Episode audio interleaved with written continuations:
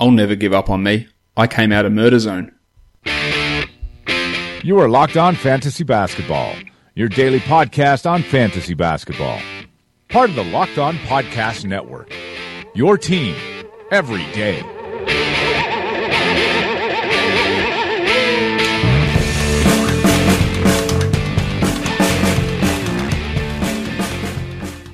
Hello and welcome to the Locked On Fantasy Basketball podcast brought to you by Basketball Monster. My name is Josh Lloyd and I am the lead fantasy analyst at basketballmonster.com and you can find me on Twitter as always at redrock underscore bball. Another season recap podcast on deck for you guys today. And today we're going to be looking at the Denver Nuggets and to talk about the Denver Nuggets and their 17-18 season. I am joined once again by uh, noted European bust Greg Ehrenberg. Greg, how are you?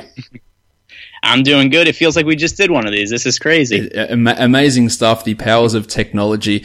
Um, Greg, we're going to talk Denver today, a team that narrowly missed out on the playoffs, of course, after losing that last game of the regular season against the Minnesota Timberwolves and found themselves on the outside looking in again, a team that has lots of fantasy friendly players. A lot of people were excited to see a coach that we're all frustrated with many, many times. So there's quite a bit for us to talk about here. In the draft, they have the 14th pick upcoming, uh, 43 and 58 as well. I'm sure they'll be not looking to trade that pick with the Utah Jazz after the uh, past issues they've had in trading away draft picks, Rudy Gobert and Donovan Mitchell. Of course, they'll be looking for a guy who can fit into their rotation somewhere, but there's no real huge holes at this point except for baby neck Wilson Chandler, who could potentially uh, be gone, although I imagine he opts in. But let's let's head into that. Free agents because Chandler does have a twelve point eight million dollar player option for this coming season. Who's paying him uh, thirteen million dollars next season, apart from the Nuggets if he opts in? Uh, yeah, probably nobody at this point in his career. Also, thirty one years of age and kind of declining skills. It's hard to see where he would fit in because I think teams with cap space I, I don't see any of them like the Lakers or those types of teams, the Thunder if Paul George leaves. I don't see any of them wanting to make a commitment to Wilson Chandler. So I think that he's best off picking up that option and then look for kind of like a mid-level type contract in the 2019-2020 season. The other guy who's almost assuredly picking up his player option is Darrell Arthur, who has $7.5 million left. His knees are cooked. He's not getting another contract probably in the NBA. So he'll be opting into that. Then they've got a few interesting unrestricted free agents. The one of those who isn't interesting is Richard Jefferson. But Devin Harris, who they acquired in the Emmanuel Mudiay deal, who played a pretty decent role for them as the backup point guard down the stretch. And of course, Farton Gilbarton is an unrestricted free agent. We will see. I think he's the biggest name that they've got to look to um, uh, get back onto this team, given his role. I think that he does get overrated by many people. Uh, even his coach, Dr. Michael Malone, has uh, some weird thoughts. I think on, on, the way Barton should be used, but we will see that. The other one is is Nikola Jokic has a team option which they will, will assuredly decline so that they can make him a restricted free agent so that they can then offer him the max contract and uh, get him signed up. Because if they take the team option without declining it then he becomes an unrestricted free agent after that and he can go anywhere. They have no control. So there is absolutely zero chance that they will be picking up this team option. They'll decline it. They'll make him a restricted free agent and he will be back on a max contract. I don't think anyone has any doubt on that. Torrey Craig also a restricted free agent as a two way, um, player. What's, what are your thoughts on Barton? We'll go back to him because I, I don't like him as a player. He's frustrating to watch. He can put up numbers, but I, I don't think that he's a guy who should be in featured roles on teams. Yeah. So one thing that's really interesting about him, and I'll go to, uh, I'll go to my DFS knowledge on this, is that if you look at how players correlate with each other on the Nuggets roster, the players who benefit the fantasy production of other players the most are Nikola Jokic and Gary Harris, whereas Will Barton was negatively correlated with almost every single other player on the roster. So that means if Will Barton's having a good game, that probably means everybody else on the team is having a bad game. And I know that if we're just looking at DFS stats, that doesn't necessarily mean that he's a bad real life player or something like that.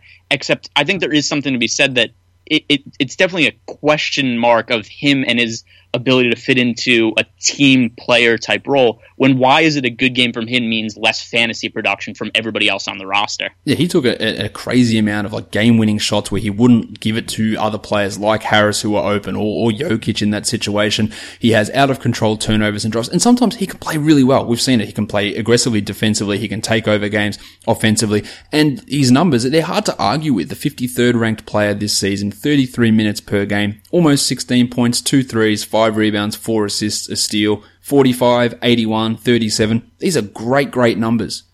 But he's that guy that I feel like will put up numbers when he plays, but does him playing actually mean that you know, contribute to wins on, a team? Is it, is he strong there? Like his on off was 0.3, meaning the team was basically the same with him on or off the court, which for other guys on the team, like Jokic was a 10 and Jamal Murray was a 7.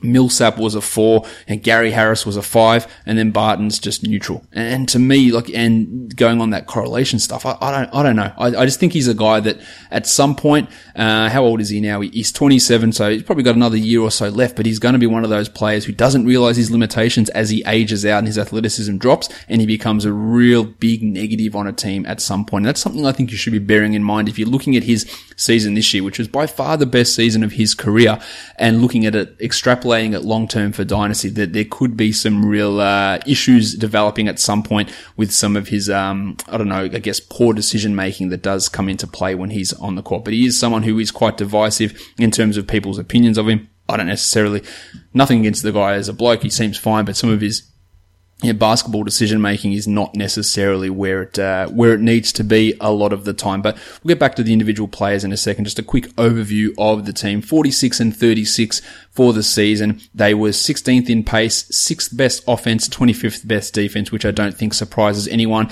The absence of Paul Millsap for three months obviously hurt that ability of the defense to rise there. And Jokic pretty much dominated all of the advanced numbers for this team. He had the highest offensive rating and the equal highest defensive rating, led the team in PER and true shooting and win shares and win shares per 48 and box score plus minus everything. He is uh, a real key factor for this team as we're uh, as we're well aware. But let's um let's talk a little bit of Nikola Jokic now, Greg. He uh, played 33 minutes per game this season, 75 games, still just age 22, 19 and 11, 6 assists, 1.5 threes, 1.2 steals, 0.8 blocks, 50, 85, 40% from three, the 11th ranked player overall, and to be honest, he probably can still get better. Yeah, I think the biggest concern I have with Jokic, and this is just kind of stretching, looking for something.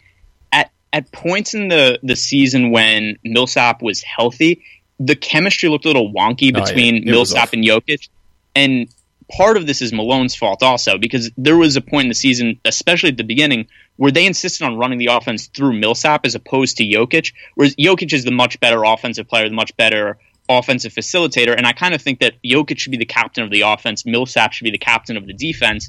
But they really seemed, for whatever reason, to think like we need to get a lot of touches to Millsap on offense.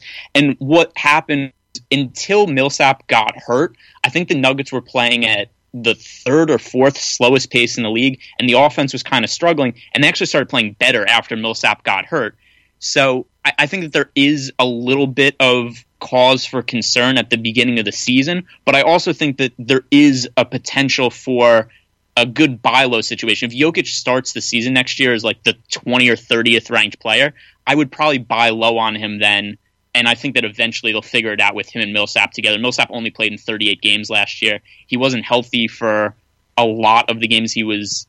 He was he was not unrestricted for a lot of the games he was healthy for. Also, they brought him back with a minutes restriction. So I think working that out could take some time, but I think they will figure it out eventually. You're right in the fact that it's, they struggled early on in the season and the, the decision making of Michael Malone in terms of running that offense was nonsense. You know, continual post ups through Millsap was just, this is the thing. And I, I gave him shit about it all season. It's like his thought process I, this, and I don't know what was in his head, but this is what it, it appeared from the side. It's like, we had the best offense in the NBA last season, running things through Jokic. So you know what we should do, guys? Let's do everything different. And that's exactly what happened, and the offense disappeared. But on a positive note, when Millsap came back, there was a little bit of that clunkiness initially.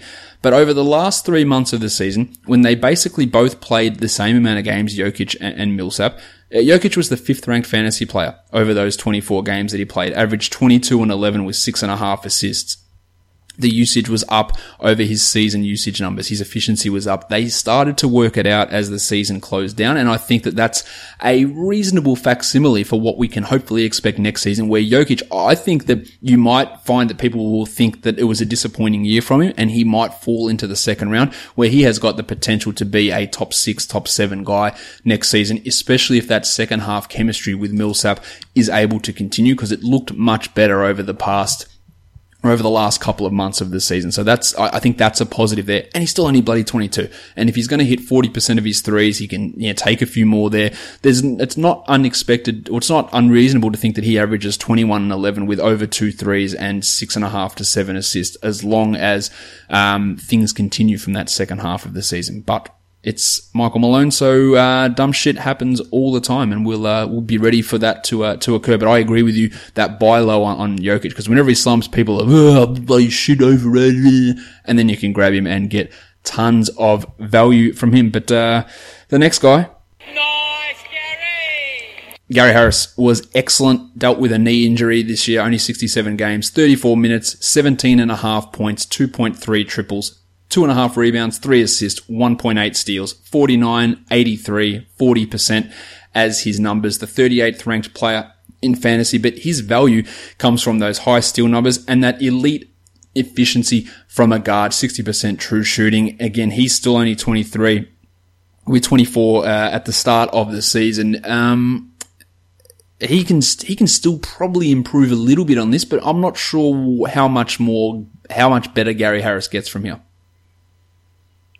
Well, I think part of the reason that we're not sure how much better Gary Harris gets is he's already really good. Yeah, so I mean, even if we just, I mean, if you look at he was uh, like 33rd ranked fantasy player in nine category leagues last year, and overall just a really solid player. He's probably just as valuable in real life as he is in fantasy because of how much he brings to the defensive end of the floor. And it's funny too because the people of Twitter who are the uh, let's say the the ballers on Twitter, the people who actually play the games, who are uh, who are very upset with the Gary Harris contract. I, I, think that they are less vocal about how bad the Gary Harris contract is because it's actually a very good contract, and I think that this is the Nuggets' core of young players is probably the second tier of core right behind the like Sixers and Celtics. I think the Nuggets are really well set up for the future. Yeah, Jokic, Harris, and Murray obviously uh, all really had strong seasons. They only had uh, they only had six players this season with positive on-off numbers, and as I touched on before, Jokic, Murray, Harris were all uh, five or above, Millsap at four, and then Baby Neck, Wilson, Chandler, and Barton at 0.8 and 0.3, and everyone else was a negative. So they were carrying this team as they should because they are the best players on this team. But yeah, Harris, can he become a 20 point scorer? I'm not really sure that he necessarily needs to do that. A usage of only 20%, but still that high steal rate, the, uh, I guess, increased ability to handle the ball this season marginally, and the high efficiency is what's going to keep him a solid and, and unspectacular fantasy guy, but provides value right across the board in those areas. The blue arrow, um, Jamal Murray struggled a little bit early on with the shot, but as we talked about, in many other shows with many players, when people start off slowly, like Tim Hardaway did, and they're shooting 10% from three, it's not going to stick. And Murray ended up as a 38% three point shooter. I didn't like the way he was handled by the doctor at the start of the year, but eventually we saw big minutes go Jamal Murray's way and he had a great year. Second season in the year, six in the NBA, 16 and a half points, three and a half rebounds, three and a half assists, a steal, two threes. And people will go, man, point guard, three and a half assists. It's bullshit. He's terrible. Uh, it's just the way the offense runs.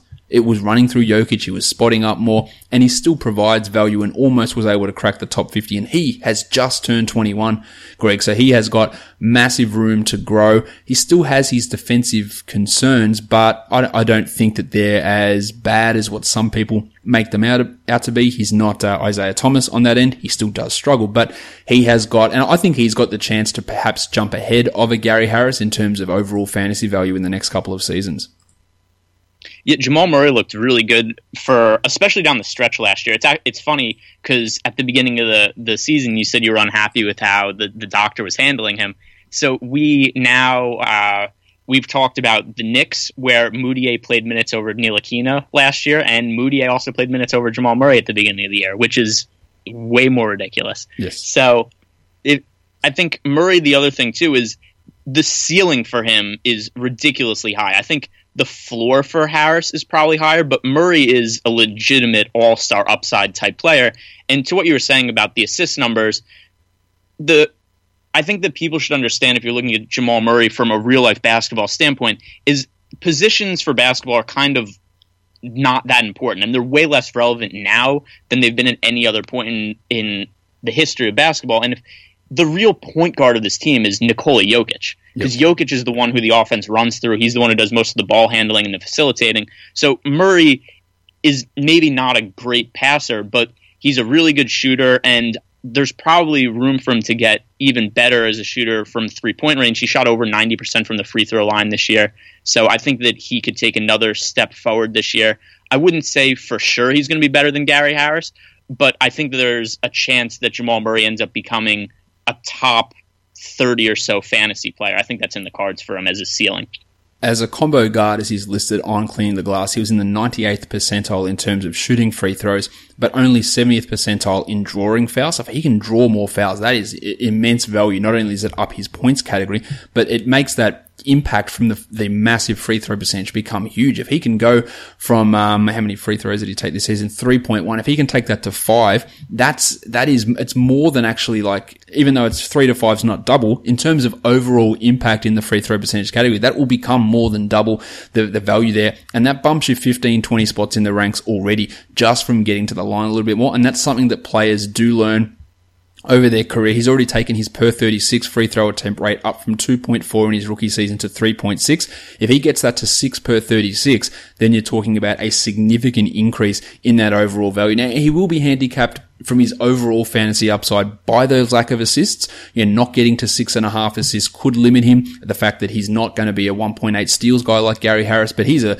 he's a shot to average 20 points, three triples per game. And if he gets that 45% to 46 or 47 and that, that real, the real value there is going to be in free throw attempts. If he gets that up, then we're talking about a significant bump of a guy who who should be a perennial top 40, at least top 30, or at least top 40, perhaps top 30 sort of a player moving forward. He was second in this team in on off. He was really, really key and I hated the way he was used at the start of the year and played limited minutes, didn't hit his shots. And Malone's idea is, oh, you're not hitting your shots, therefore you won't play because uh, that that that thought process is just nonsense. You didn't hit those shots before, therefore you won't hit the ones coming. Like that's just not how anything works. Um, but he realized that later on and Murray played through it and became obviously a really, really impressive player for this team as the season went on. But let's, uh, let's talk Millsap, Greg, because it wasn't a great season for him.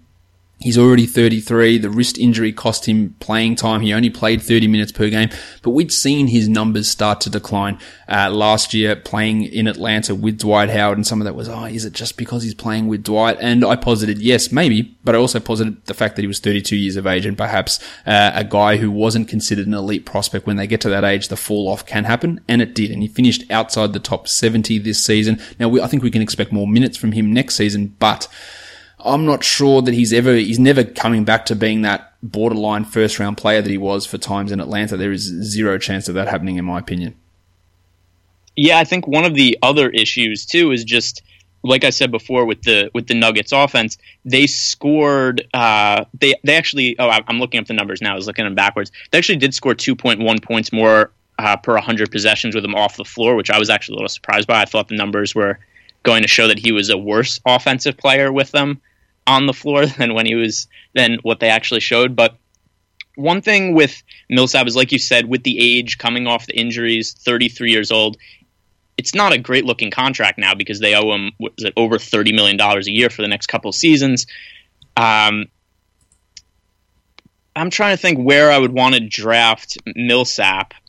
I think that there is some ceiling for him just because the Nuggets are going to play at a fast pace this year. He was the 79th ranked fantasy player. If he's to, if he's going to fall to like the sixth round of drafts, I think I'd want to pick him there. But I wouldn't want to take him any earlier than that. One thing that should bounce back is he shot 69% from the free throw line.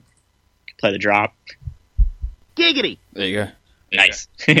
uh, prior to last year, 77, 76, 76, 73% from the free throw line. So he's been really consistent in that category he's not going to shoot 69% from the free throw line again. That should pick up, and that was one of the biggest negatives to his fantasy game last year. He also went to the went to the line uh, fewer attempts, but that's that can be a, factor of age and playing with a different team. The rebound numbers, again, we thought, oh, did they really drop because of Dwight Howard? And that was a possibility, but that dropped even further this season. His block numbers rebounded a little bit, but not to the level of the 15-16 season where he was at 1.9 blocks per 36, and that elite steal rate where he was able to maintain it at almost two per 36 uh, for many years, that actually declined again. And that's, uh, that's a defensive issue. That's an age related athleticism thing that, that can be a, a, problem there with Millsap. I think that he does have a chance to maybe get back to being a top 50 player, but I think expecting anything higher than top 40 for Millsap next season seems uh, unrealistic. You mentioned his contract. Uh, he's due another 30 million this coming season, uh, 18, 19, but the year after that is actually a $30 million team option. So I would imagine they would, uh, end up declining that $30 million contract when he is 34 years of age and they might be able to get out of that one there. Um, Wilson Chandler, we, we talked about him already. Just, he's just so blur. 10, 5 and 2, 32 minutes, 163rd ranked fantasy player. He's not getting any better than that. So very little upside in him, even though he probably likely will back, be back in Denver He'll probably be starting again for this team and again, just doing very little in that time. But Trey Lyles is a guy who was promising in his rookie season, completely missing in his second year in Denver, came across as part of the Donovan Mitchell trade and looked like a better player. Shot 49% from the field, 19 minutes, 10 points, almost five rebounds. Uh, you know, stepped up with Paul Millsap out and had some big games, but then when, um, Paulie was back, he, uh, he fell off again. And defensive issues are going to be something that does limit him. Steals and block numbers aren't necessarily great from Lyles, and he, he, can be a little bit flaky with the offensive performances. But did you see enough from Lyles to think, you know what, at some point I could see him maybe taking that spot off Millsap when they decline that team option? Well, there was definitely there was the stretch when he was a good DFS play for a while. He was uh, he was a valuable contributor from a real life standpoint. One of one of the issues that I think Lyles had this year was he had such an inconsistent role that Malone gave him, yep. where I like I didn't understand where it was. There was also a point where they were starting like Darrell Arthur, and Arthur was playing like 20 minutes or so, and those were minutes that just could have gone to Lyles. I think that had Lyles played a consistent 25 minutes or so per game role. I think we could have seen more from him because he really did show a good game and he, he could do a little bit of everything. He could stretch the floor on offense, he could be a viable defensive uh, uh, player. It's just the playing time wasn't there for him to kind of build up any kind of consistent rhythm or really be involved. I actually think that I would prefer him getting minutes over Mason Plumlee, who also has an awful contract. Yeah, his contract's not looking uh, not looking that good. Lyles is now heading into his fourth year. His extension eligible this offseason, not necessarily sure he will get that. He only started two games all season, but came off the bench when Millsap wasn't there and played starters minutes. Yeah, a real big chunk of games from uh, from December through to uh, February, where he was playing uh, really, really well, shooting well, and scoring at a high level with with significantly high usage as well. Uh, really did take that step forward this season, but it remains to be seen if his defensive issues which are, are, relatively well documented as a big man and inability to protect the rim could become uh, could become an issue that does limit his overall upside uh, in his career as he moves forward. Now, you touched on Plumlee. He's 28 years of age already, 20 minutes per game. Now, Malone loves the defense because goes, oh, I'm an old school coach and you've got to be able to defend, even though the team's defense was still shit.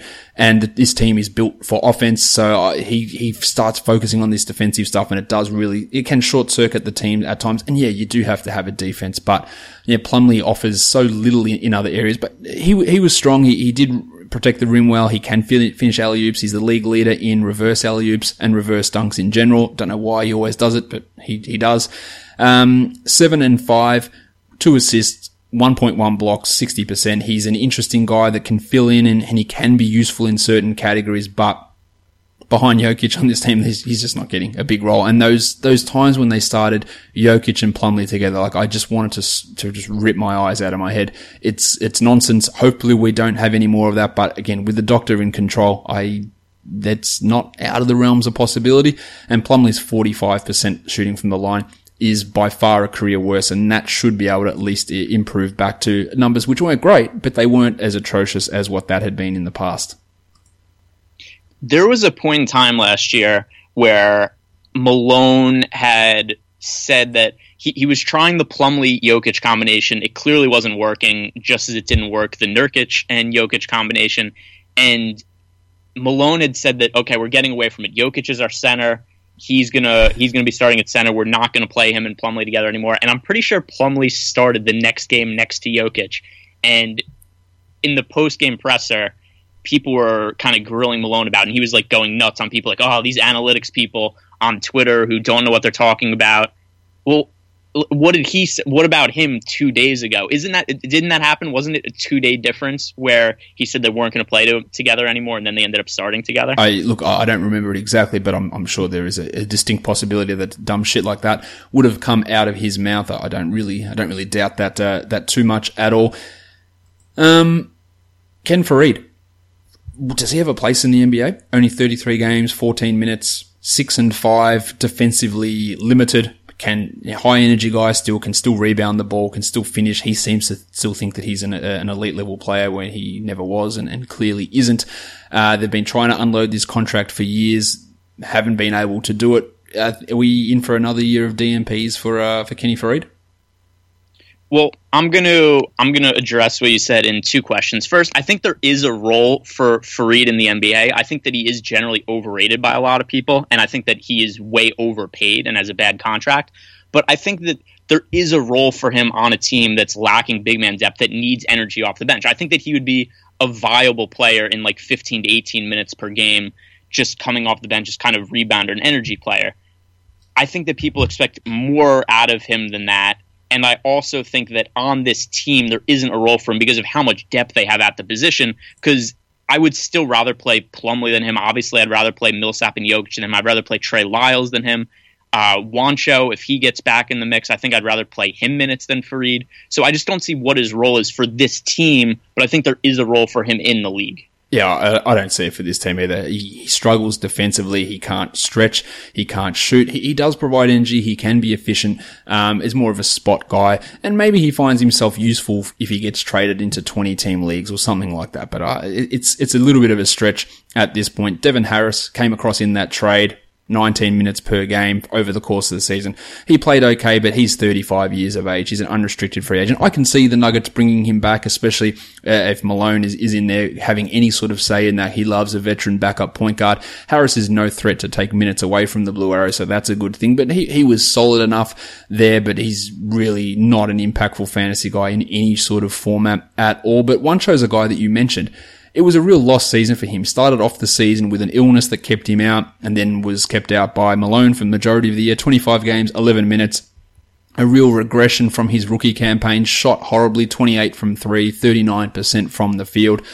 I still believe in, in Hernangomez a little bit less this season uh, than I did in his rookie year, and with Trey Lyles stepping up and taking that position, it, it worries me a bit. I also didn't like them playing him at small forward. He is more of a power forward to me but I think he's still a couple of years away from being able to be a regular contributor, if at all. Um, I was a little bit soured on him from last season. Yeah, I think uh, one thing I'm just looking at. So the three point shooting, I don't really know what happened because in 2016 he shot over 40 yeah. percent from three, and that's that's where I think we really liked him. Is we were looking at at Juancho and saying that oh he could be a great floor spacer next to Jokic. You put him at the four, Jokic as the as the center, and that would be really good for the floor spacing. He shot 28 percent from three last year so I don't know what happened to his three point shooting, but that's a ridiculous drop off to go from over 40% to 28%. So if he's going to make threes, then yes, he's a viable player going forward. If he can't shoot threes anymore, then he has no role in the league. Yeah, he, he could not hit his threes at all. He also has defensive liabilities as well in terms of defensive stats from a fantasy point of view. Steals and blocks are low. He can do some stuff perimeter wise. We saw as a rookie, he matched up on Kevin Durant on the perimeter and did as well as pretty much you could expect anyone to do on Kevin Durant, but doesn't have the ability to protect the rim. He is a, a really good rebounder, had strong re- offensive rebounding percentages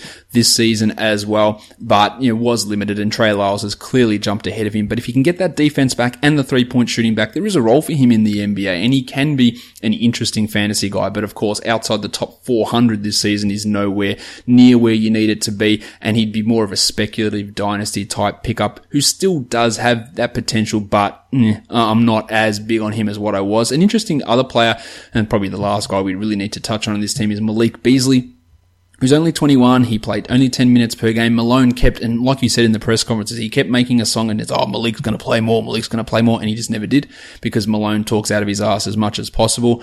Three points, half a three. Didn't really do anything to get excited when you look at those numbers, but I still think that there, that Beasley has an opportunity in the league to be a, uh, a rotation wing.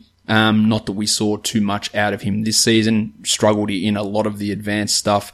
Um, nothing stands out as being uh, being fantastic. But I thought that I think there's a little bit there for Malik to work his way into a backup shooting guard on this team. Yeah, I think that he looked decent at times. There was also he drew a couple of he he drew a couple of starts. I think as did Torrey Craig.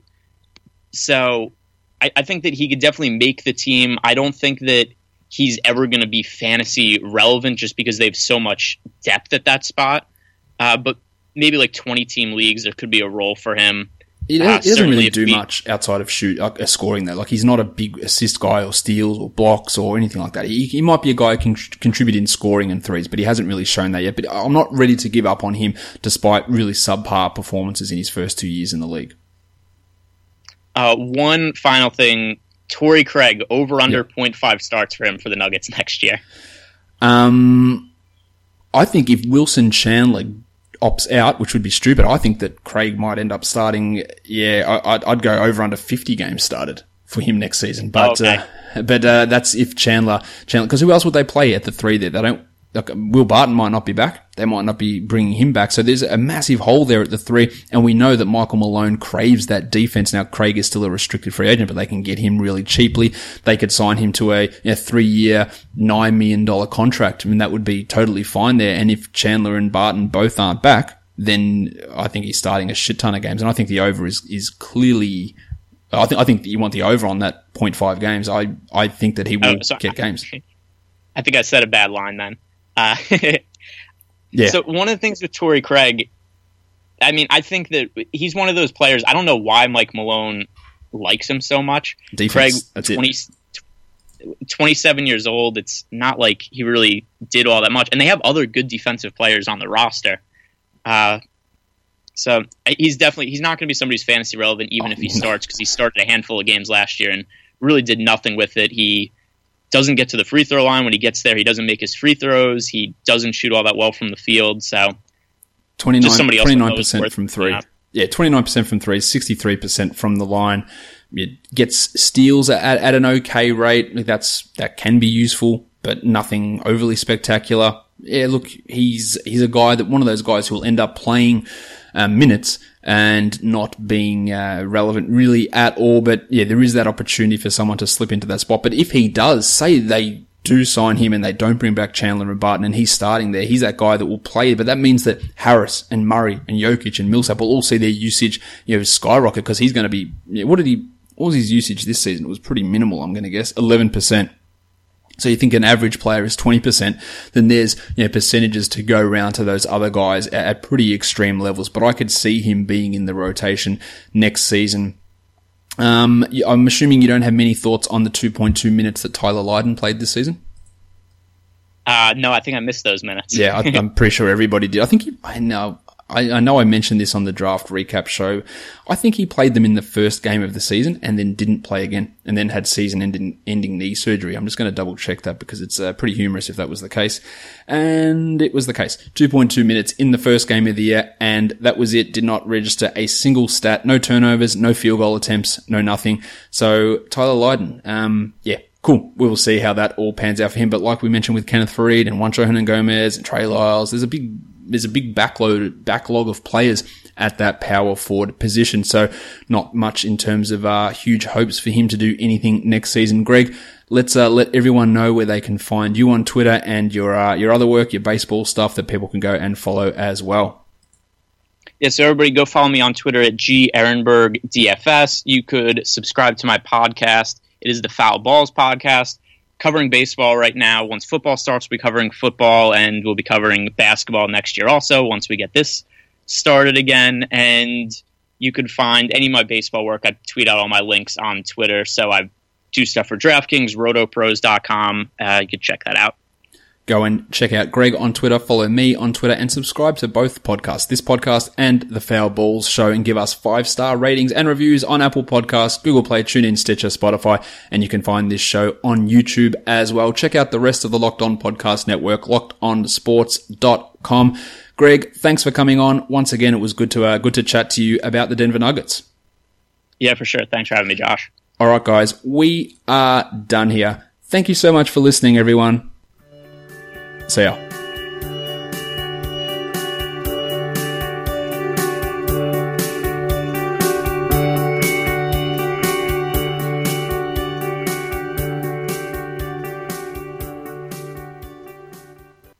Farton Will Barton.